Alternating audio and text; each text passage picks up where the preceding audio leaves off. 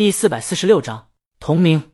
早上，李清宁还在睡觉，就察觉到江阳在身后蠢蠢欲动。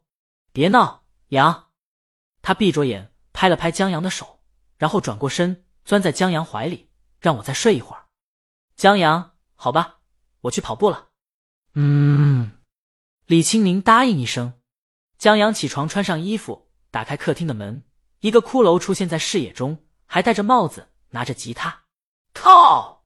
江阳吓一跳，在看清是他搬回来的人体骨骼模型后才松口气。说起来也挺有意思。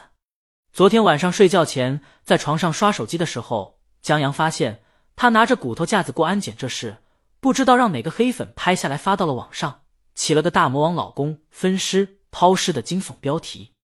这标题马上吸引了很多人关注，以至于那视频下面有说江阳是个憨憨的，还有说江阳有什么特殊癖好的。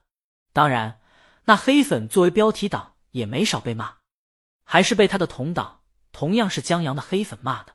许多黑粉幸灾乐祸的进去点开视频，结果是个人体骨骼模型。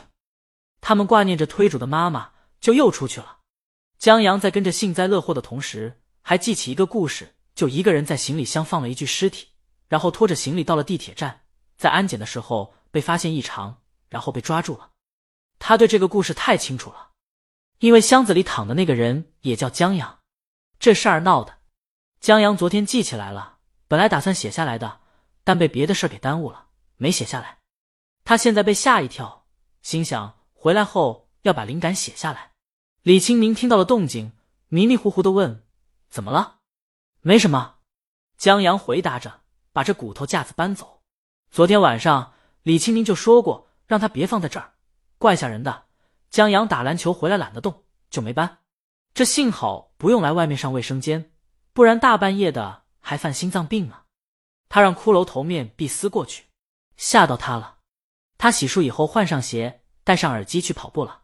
文老师在公园正跟蓝衣服大叔较劲呢，蓝衣服懒洋洋的，都不屑地拉开距离。待看到江阳以后，整个人终于来了精神，就跟广告上来一条视力架一样，那腿蹬起来贼有劲儿。文老师停下来，江阳跟着跑了几圈也停下来，俩人坐在公园椅子上休息。文老师感慨，这大哥怕不是运动员吧，太厉害了。王大爷跳罢了广场舞，这会儿也坐过来，我的土特产呢？你不说比枸杞还好。文老师，什么土特产？匀给我点儿。江阳，后来我问一下，海蟑螂太脏有毒，水蟑螂才能吃。王大爷，水蟑螂也行啊。江阳，水蟑螂不是土特产。七。王大爷鄙视他。江阳，但是我怕给你们带来了海边最正宗的土特产。王大爷和文老师凑过来看，什么？江阳拿出手机，打开朋友圈，点击九宫格照片放到钓鱼的喜悦啊。去你大爷！王大爷倒背着手离开了。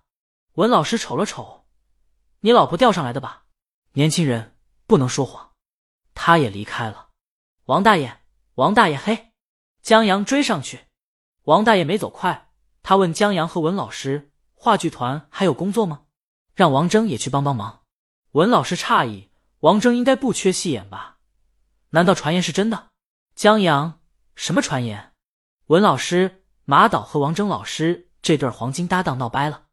王大爷觉得估计是王铮是不缺戏演，经常能收到剧本，关键他不出去演啊，现在每天不是在家看书，就是拉着老头遛弯，影响谈恋爱再其次，关键他影响我玩游戏。江阳，影响你谈恋爱了？文老师，你这什么脑回路？王大爷肯定说影响王铮老师谈恋爱了。王大爷点了点头，对对。文老师想了想，现在十二怒汉的话剧和十二公民的电影已经启动了，十二公民的演员都试镜定了。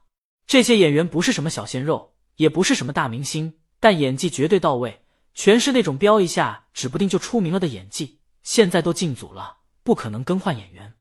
至于话剧，现在也已经进入排练阶段，没影帝的位子了。行吧。王大爷很遗憾。文老师还让江阳有空去话剧团转转，编剧必须得冒个头。电影也在剧场拍摄，就在小剧场后面的一个仓库。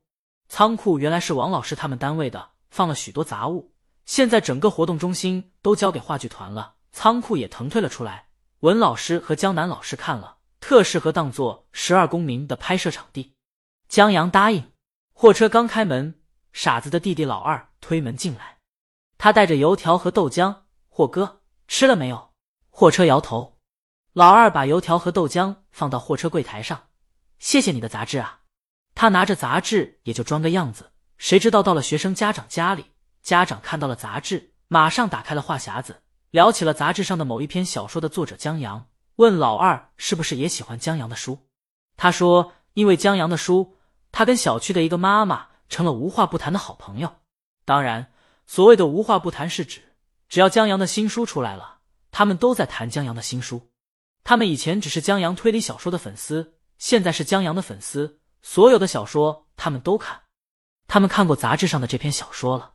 家长说特别感人。